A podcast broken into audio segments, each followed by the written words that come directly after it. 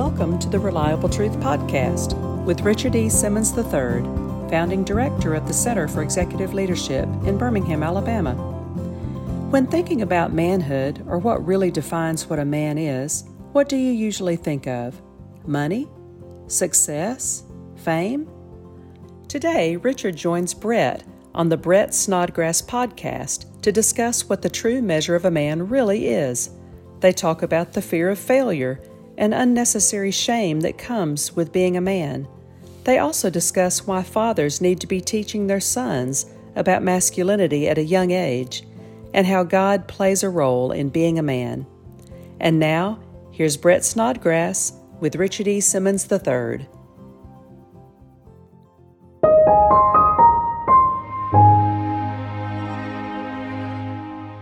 Welcome to the Brett Snodgrass Podcast. Today I have a very special person. This is my favorite guest I've ever interviewed in my entire life. I have anticipated this moment for years. Richard E. Simmons III is on with me today. He has transformed my life through his books and his teachings. You guys are not going to want to miss that. Before we get to Richard E. Simmons, make sure you go over to YouTube and subscribe to the Brett Snodgrass channel because we have new videos that come out each and every week, guys. So uh, make sure you do that. Now, who is Richard E. Simmons III? So, Richard E. Simmons III wrote a book called The True Measure of a Man that transformed my life a few years ago. I've given out that book to men more than any other book in my entire life. Uh, it has transformed my life. He is also authored books titled uh, The Power of a Humble Life, uh, Wisdom, Life's Greatest Treasure, and his newest book, The Reflections on the Existence of God, which is a series of short essays proving that God exists. So he is wise. He is a research junkie. Uh, so he backs up all of his teaching with extreme evidence behind it. And now I cannot wait. Here is Richard E. Simmons III. What's going on, Richard? Not much, Brett. How you doing? I'm doing fantastic, and uh, it's just an honor uh, to be interviewing you today. I'm a huge fan, huge follower of all of your books, and I've read several. I know you've written several, but I've probably read at least five or six and listened to the Reliable Truth podcast every week. So it is an honor to have you on the show today. I really appreciate right. it. No, I appreciate that. Um, I know you really dive into men and especially professional men, executive men, and uh, we're going to talk a lot about that today. Which you know, I love to talk about faith and uh, just business leaders and how how we can kind of influence people in faith. Uh, but before we get into that, I always ask this very first question, and that is this: Who is Richard E. Simmons III? well, I'm an old man to start with. In all seriousness, um, in fact, tomorrow I turn 68, but um, I I've had a kind of an unusual life. I uh, started in the business world in the insurance brokerage business. I had a great job uh, the last 10 years uh, of that uh, stint. I was the CEO of our company, and um, uh, but I got married at the age of 41, and I'd never been married before.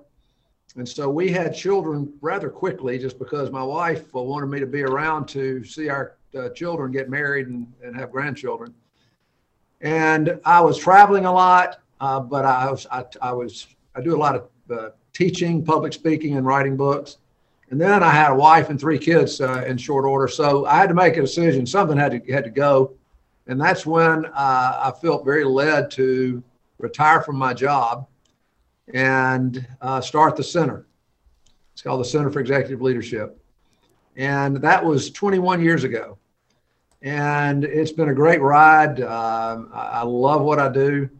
Uh, even though I'm about to turn 68, um, I, uh, I plan on continuing to do this uh, until they have to carry me out of here. So we'll see how, how long that lasts. But uh, that's, that's who I am. Yeah, yeah. Well, I really appreciate uh, that. Such such an interesting story, and uh, I'm I'm also 41. Happy birthday, by the way, tomorrow, 68. And uh, so so the very first book I read of yours was called The True Measure of a Man. And the story behind that was a very unusual story. I was at a marriage retreat with my wife, And so we're typically talking about marriage, and there was some books on the back there, and uh, and they're all about marriage, right? How to have an amazing marriage and Christian marriage. But the the man, the husband, stood up. He said, "Hey, this book is not about marriage, but it changed my life." And it's wow. back there too if you want to buy it. So when I hear, you know, I hear, oh, this book was really good, really interesting, but when I hear a book changed my life, it really intrigued me, especially a book about men. So I picked that up and I and I bought that book and I read that and it was awesome. It really impacted me. But I thought, you know, it's maybe just me. Uh, I, I don't know. But my dad's birthday came around and he was turning about 66, 67 years old. And and I said, I don't know what to get my dad for his birthday. So I said, Oh, I have this book. I'm going to give him this book. And a couple months went by, and I asked my dad, Hey, dad, did you read that book? And he said, Not only did I read it, but I bought 20 copies to give to all of my friends. And I said, Man, I don't know what it is, but there's something about this book, The True Measure of a Man. So I want to talk about that. I know this book was written a decade plus ago, but let's talk about that. What was your inspiration behind writing this book, The True Measure of a Man?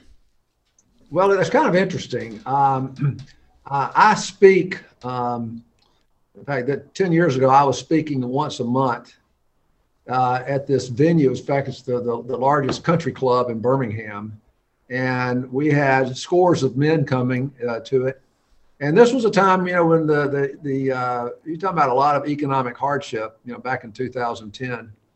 Um, and I was I've been encouraged to to really try to help men in this difficult time that we're in. And so I gave a series of talks, um, I think three or four in a row, and I titled it "The True Measure of a Man." Mm.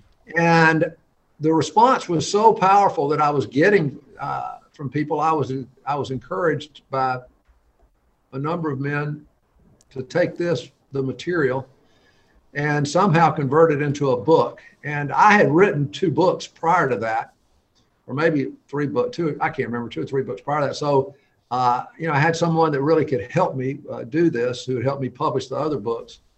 And so we converted it into a book and it's kind of interesting, Brett. We sell it, it was self-published, and we sold so many books. We we decided let's let's go after a publisher, mm. and we found a, a, a publisher that uh, that wanted it and, and and bought the rights to it. And really, it, it I mean, we still I can't tell you how many copies of that book we still sell. Mm. And so it, it, and I'll tell you one other thing since you just said this. Um, I had a women's group read it because this woman that I know uh, was her husband was a basketball coach, and she read it. She says, "I finally understand my husband. I understand in a way that I've never uh, understood him before." And so that I found that interesting, and I, I I get it, and I think that's true because I think sometimes our wives don't understand uh, what drives us as men. They don't understand our fears, and usually we won't we won't talk about them to uh, our spouses, which we should. Um, but uh, anyway, yeah, it's uh, I, have I've been I've been really kind of shocked at how well the book's done, but I think I understand now as as time has gone by that it really speaks into the lives of men. Yeah, yeah. Well, it really speaks into my life, and my dad was a high school basketball coach too, by the way. So there, there's a little there's a little history in the Snodgrass family for you. Uh, but so this book obviously dives into to men and mostly into you know all men, I believe, but it really dived into me. I'm an entrepreneur, business owner, business leader, so it really spoke to me on your identity, your performance, the achievement, everything, right? That that just entails. So, uh, and I know that you have the Center of Executive Leadership in Birmingham, and so I want to ask you this: you meet with a lot of business professionals. And so, what are like some of the biggest challenges, like the most common, maybe one could be the biggest challenge or two biggest challenges that a male business professional faces? Well, you know, I, th- I think we go through seasons of life uh, as men. Uh, we, you know, you start your career and you're, and you're in your 20s, um, and then you start advancing uh, in your 30s, and um, and then you know your 40s and 50s. But early in a man's career or early in a man's life, uh, and I'm talking about his business life. Uh, one of the greatest uh, struggles that men have is the, the fear of failure. um, it, it's amazing how e- even very successful men uh, struggle with this. I had a guy, he's one of the probably most successful commercial realtors uh, in Birmingham. And he shared with me, um, he said, every day that my feet hit the floor, I'm driven by one thing the fear of failure. Mm. And I was shocked because he's done exceptionally well. I mean, he's a very wealthy man. And yet it's still, it's something that, that, that he, he struggles with. Mm. Um, I, I think if you take that a little further, men struggle with also um, the issue of what do other people think about me, and that's it, that kind of gets down into the issue of shame, which which is connected to the fear of failure. Because if I fail, you know, I, I what are people going to think about me mm-hmm. as a man? Because that's the way so many men measure their lives is how well they do in business. And of course, what, by doing that, you're so many people are setting themselves up for devastation when something does happen where they do have a setback and they don't know how to deal with it. They don't know how to handle it. And so much of it gets back to, um, you know, what are people going to think about me? Which leads also then to the issue of comparison. It's amazing how we compare how, how well we're doing with other people, maybe uh, that we compete with or are friends of ours. And the, and the problem with it all, Brett, is men carry this all around silently. Yeah. They don't talk to anybody about their struggles. And it can make for a very difficult life and it can it can it can impact your uh, mental and emotional health. It's it, it, if you're not careful, you're going down a road that can really devastate you. Yeah. Yeah, definitely. Well, you talked about the seasons of life, and so uh, explaining my life in my 20s and and throughout my 30s. Like I said, I just turned 41, and I'm starting to ask different questions than I used to ask. So, what are you seeing when people reach certain seasons, 40s, 50s? And I know you you have different all age groups in right. the center, but right. what are some? How does the questions change? Yeah, I, I think in fact, this is one of the reasons I started the center, is that I saw this pattern in men's lives. Um, assuming they graduate from college or graduate school or law, law school or whatever, um, most men uh, have a strategy for life. They have this kind of vision, I guess you could say, that you know I'm going to um, go out. I'm to get a really good job. Uh, I'm going to make a lot of money. Uh, I'm going to marry the woman of my dreams. Uh, we're going to have great kids, and we're going to live the American dream. And then what happens, and I've seen this so many times, um, a man gets to, let's just say midlife, 40 years old. And for so many of them, they begin to realize life has not turned out the way I thought it would. Um, work is hard. I don't care what kind of job you have, is not easy. Um, marriage is difficult. Raising kids in this culture is difficult. And so, this dream that they had of living the American dream doesn't come to pass. And it can cause all kind of disruptions in that person's life.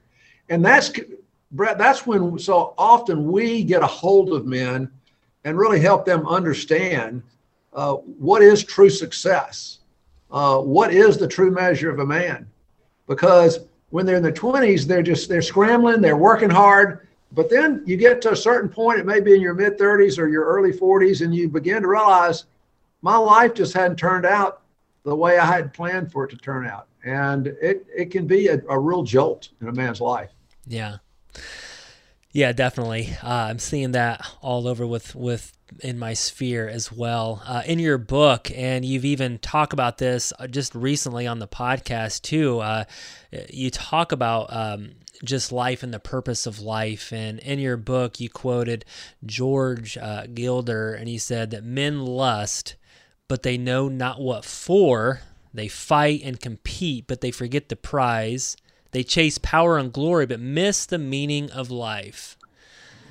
So you talk about this meaning of life uh, a lot, right? Um, I think you just did a, a, a, series on this, the meaning of life, searching for this this meaning. So can you dive into that a, a little bit? Give us some feedback on because I know you're a researcher too, and I, I love your teachings. I mean, you really hit home with your research. So talk about this, like why this burning question, meaning of life.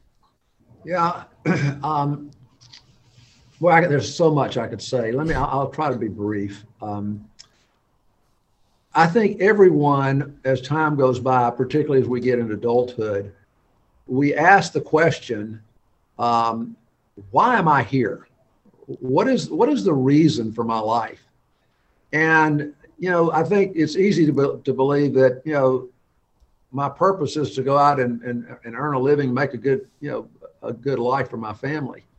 But life is so much more than that. And so I spend a lot of time talking about the, I've written a lot about it. In my most recent book that came out, there's a, a section on uh, purpose and meaning. And, um, you know, we can't live life effectively if we're not living with a sense of purpose. And ultimately, the question that, that I try to confront men with is, in fact, I've written a real short book on it called The Reason for Life. Why did God put me here? Hmm. And that to me is the big challenge is to understand why am I here?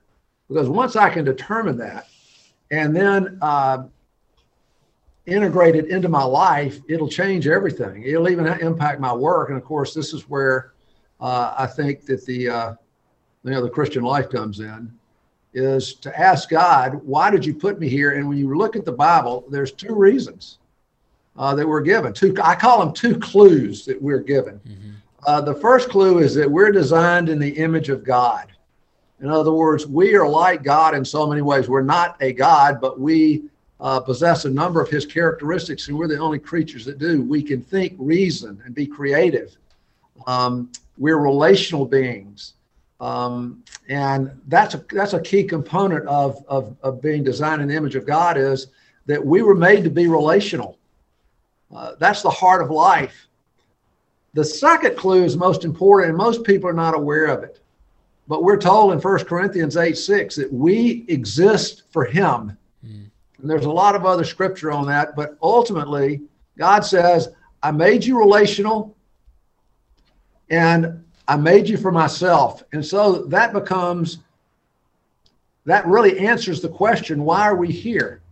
And we are here to be in relationship with God and then also be in good quality relationships with others and when you when you connect with him and you have good healthy relationships with say in your family when your friendships and your work and your with your colleagues that's the key to finding meaning and it's also i think a key to finding happiness in life mm.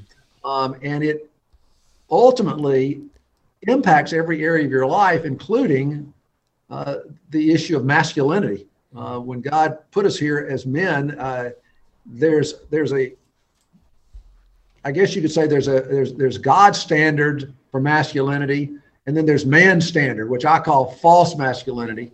And God, as we grow in this relationship, He makes us into the type of men that we really want to be and really ought to be. Yeah. Yeah. I, I, I, could go down a lot of different paths with this, but I'll stop and see what else you might want to talk about in relation to that or anything. No, else. no, it's good. You actually dive into it a lot, guys. So go check out Richard's uh, podcast, Reliable Truth. Uh, there was a series on there that I thought was amazing called The Meaning of Life. So check that out. Um, so, Richard, just two questions just relating to that. So let's just talk about false sense of masculinity. And you dive into this book, uh, into this topic in your book as well. And um, you quote another book uh, about the football coach, Ehrmann, Coach was a Ehrmann, and then he talks about just even as a young boy that we just get defined as what is a, a good boy, what is a, a, a real man, right? Um, and we learn that on the ball field, and then it goes in to the bedroom, and then into the billfold. And you've talked about this uh, in your book and uh, in your podcast. So, can you just dive into that a little bit, like um, just our culture and, and defining this? This masculinity and and you call it the false masculinity yeah that, the book that you mentioned uh, had a real impact on me by joe ehrmann who was an all-pro football player with the baltimore colts And he does, he talks about false masculinity, but he starts by saying, you know, I kind of, this is kind of funny if you, cause I can kind of picture this. He does these men's retreats. And when he opens the retreats, he hands out a, uh, an index card and, and, and, and, a, uh, and a pen. And he says, I want every one of you to write down what is true masculinity. And he says, he, he watches them, he'll sit there and watch them. He says, most of them are clueless. And he says, for some of them, it's like uh, looking at a deer in the headlights. They, they have no idea what to write. And so he says, if a man can't define masculinity, how do you teach your son what manhood is? Mm. And, you know, he says, so often a father might say to his son, you need to be a man. Um, and the son has no idea what that is because the father's never really taught him because men in our culture don't know what true masculinity is. And so you're absolutely correct. He says it starts for a young boy when he when he's you know in in second, third, fourth grade, and they fought. You know they're competing out on the ball field, whatever sport they might be uh, playing. And the guys that are elevated and are thought of most highly are those who are the best athletes. But then you have those kids who are not good athletes, and that's you know that's that's a reality. So what does that mean to them? Mm-hmm. I mean, here you are, maybe ten or eleven years old, and you're beginning to wonder about your your manhood, so to speak. and then you know you get to the point where you hit puberty, and you be- begin to take interest in young ladies, and we then begin to measure ourselves based on how well do we do with with women. And that's how he came up. We started with the ball field to the bedroom, and then it carries on into your 20s and 30s. And, and, and he says the billfold or the bank account, whatever you want. And we're all, it, when it comes to whether it's athletics, whether it comes to relationships with females, or whether it comes to uh, our, our, work and our, our achievement in our work, that's the way we end up measuring ourselves by how well we do there. And so you can imagine that so many young young boys, young men end up don't they don't feel like that they're very manly because they weren't good athletes or maybe they they didn't attract uh, uh, females. Mm-hmm. And so think about what that does when you as you move into adulthood. And it's so it's devastating and that's why I really one of the reasons I wrote the book was to be able to teach men what is true masculinity. Because ultimately uh, that is so important to get and then to become a real man. Mm-hmm. Yeah, definitely. Well, can you dive into that a little bit? A bit? Uh, I, I, have a, question at the end of the show here, just about defining what is the true measure of a man. Before we talk about that, uh, true masculinity to you. Yeah, um, you know it's interesting. The the the the the, uh, the gentleman that published the book uh, he interviewed me, uh, and the final thing he said to me was, or the final question he asked me, well, so what is the true measure of a man?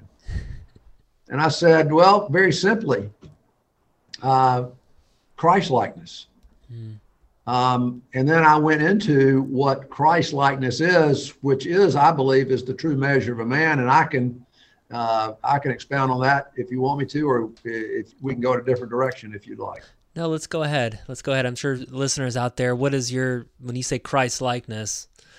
How do you achieve? Yeah, first let me let me share this, Brett, yeah. and it'll lead, it'll lead into the answer. Um,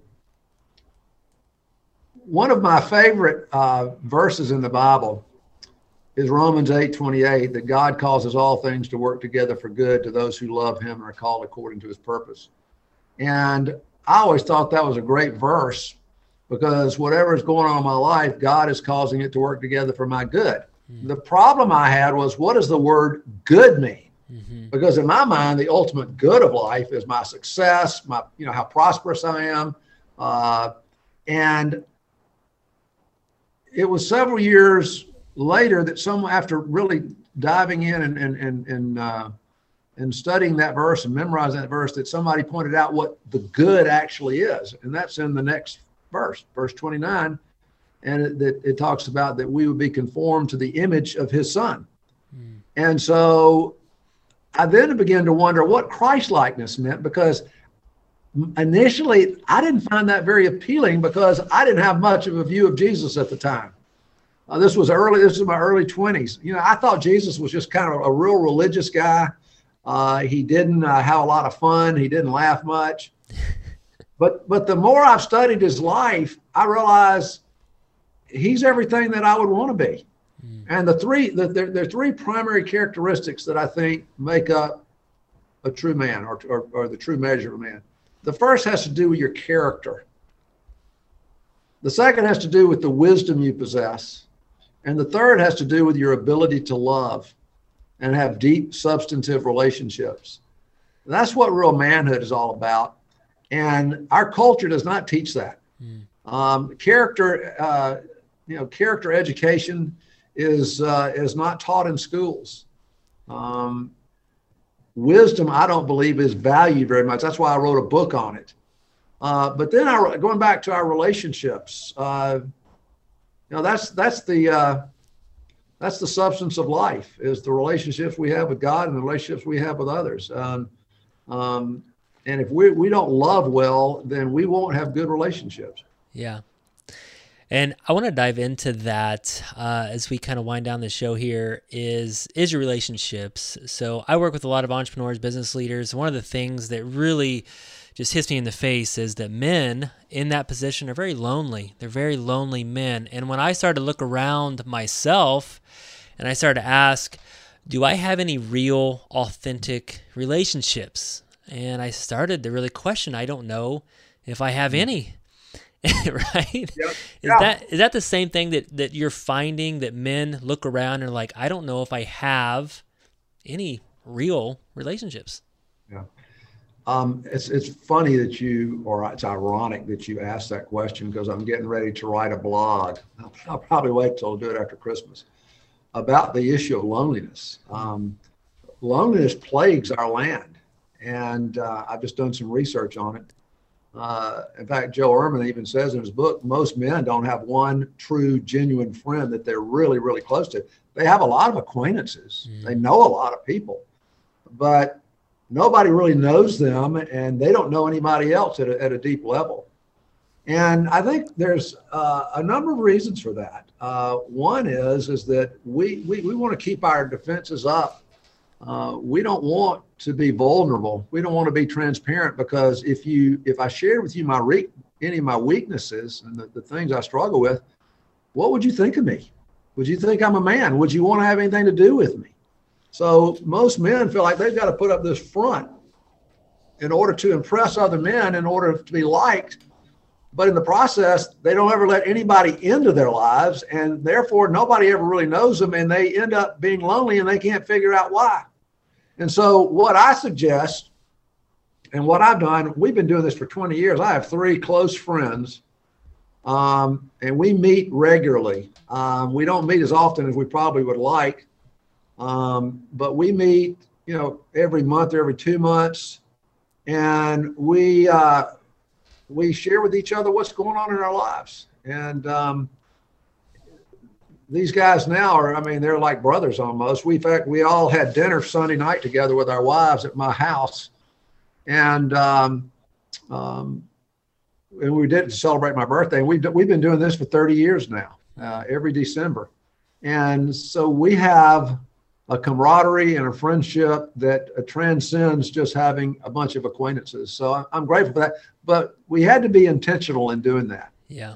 Um, and so the best way to start off find some man that you that you consider a friend and then uh, you know seek to spend some quality time talking about issues that you all both face and then who knows maybe add a third and it's amazing what it'll do to uh, the, the, the friendships that you have with those guys yeah Amen. I think you had uh, Jerry Leachman on the, the podcast, and he spoke it at the center quite a few times, and he called them yep. casket carriers. Do you have any yep. casket carriers? People are going to carry your casket, so I love that. That's um, right.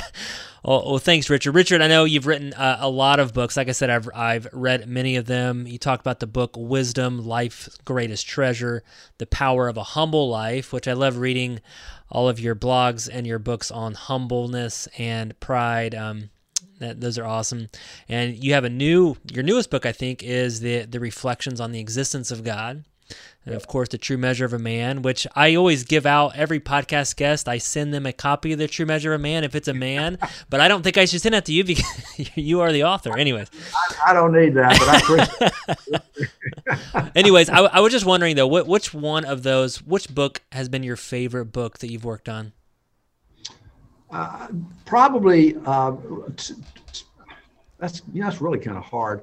The most recent one has been the most important to me. It's called Reflections on the Existence of God. Uh, I wanted to write a, a really well researched book, and I, I, really worked on that book for 30 years, collecting uh, uh, information and teaching. And I really wrote it for my kids. It's a it's and I, like I said, I wanted one a book that was well researched, but it had to be easy to read because most books on the existence of God are difficult to read. Mm-hmm.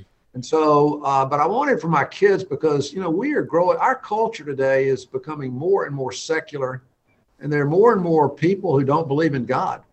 And, you know, Christians are challenged and will continue to be challenged on why we believe what we believe. And, but we need to be able to engage with the culture. And let me just say this, Brett, that the evidence for the existence of God is compelling it's very difficult to refute the evidence, but most people don't know what the evidence is. And so I laid it out in a way that was easy to read. I will say one other thing. Uh, the book, the, uh, the Power of a Humble Life, was also one of my favorites. And it's really, if you, it's really part two to the true measure of a man because the last part of the true measure of a man has to do with the power of humility in a person's life. Yeah. Yeah. I love that. I've read and I've read that book uh, as well, and I've also read the Reflections on the Existence of God, which is amazing. And so, if you're out there, you're listening, and you're like, I don't know if if, if there is a God, this is a very well researched book, a lot of evidence, and it's easy to read, short essays. Uh, so love that. So so thanks, Richard. I always like to uh, end every show with a little fun round. So this is this is your fire round here today. So number one, who's your favorite author? Tim Keller. Yeah, that's a good one. All right. Uh, where do you do most of your research? Um, when you say where, are you talking about? Yeah, like or how, how how do you do most of your research? You're you have a lot of research that you do, especially on this latest okay. book. But I uh, I do it through books, and I have a system of categorizing as I read something that to, to, to be able to collect it and save it. Um, when I'm writing my books and really doing the research, I usually um, I usually go to the beach and do that. Um, I, I, just think that just seems to be a good place for me to do a lot of work. And uh, and then of course having the technology to be able to go and get information uh, just makes it so much easier than it did, you know, 20 years ago when I was first writing my first book. Yeah, definitely. Uh, how long does it typically take you to write a book? Maybe take the last one off because I know that was a very well researched, but True. Right. You know, any of your other books, how long does it about take? It, it, it doesn't take as long as you might think because the fact that I am a speaker and a teacher, for instance, The Power of a Humble Life, I did a bunch of teaching on humility. I did a series on humility and I was able to take that. And then I, then I would go and, and, and do more research. But I already kind of had an outline of what the book would be mm-hmm. based on the teaching, just kind of like the true measure of man, as I mentioned uh, a little while ago. Yeah. And so um, I, I, am going to write another book. I, am planning this summer, God willing, to write a book called Reflections on Happiness. Mm. And it'll be a short, uh, uh, uh in fact, I've, I've, I've, done a lot of work on that already. I did it this past summer, and I'll hope to do the book this coming summer. And I found, uh, just like the wisdom book and Reflections on the Existence of God, they're both a series of short essays. And each essay takes five or 10 minutes to read. And people really like that. Yeah, they really do. And so I'm I'm finding that uh, so much of my work is going to be in that kind of format. Awesome. All right, last question. This is maybe kind of an interesting one. What? Okay. All right, you work at the director of the Center of Executive Leadership and working with men for over 21 years. What's the least favorite thing about what you do? Um, the least favorite thing about what I do. I, I, think uh, fundraising is probably the least favorite thing I do, but I've got to do it in order to keep pay our bills and what have you. So, um, but I, will be honest, at this stage, it's not that difficult because so many of the men that are involved understand that we're a nonprofit and that you have to, um, uh, you know, we we live off the support and, and, the donations that we receive from them, and so um, it's not as hard as it used to be. Yeah. To be quite honest. Yeah. Sounds good. Well, that's all I got for you, Richard. Appreciate being on the Brett Snodgrass I really podcast. I really, really enjoyed it, and uh, it's good to see you again. And uh, good luck to you. Yep. You too, Richard. Thank you. Thank you so much for listening to the Brett Snodgrass podcast. If you want more amazing free content and free videos, then go to YouTube and check out the Brett Snodgrass channel. This is where we create content that focuses on success, freedom, and living out your purpose. We also have our video podcasts on our YouTube channel. So, again, go to YouTube, check out the Brett Snodgrass channel, and I'll see you there.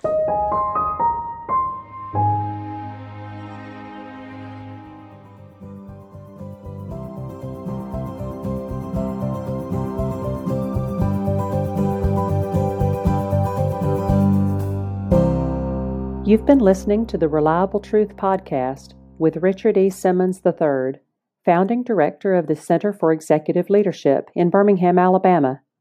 For more resources, please visit our website at www.richardesimmons3.com or by email to richard at richardesimmons3.com.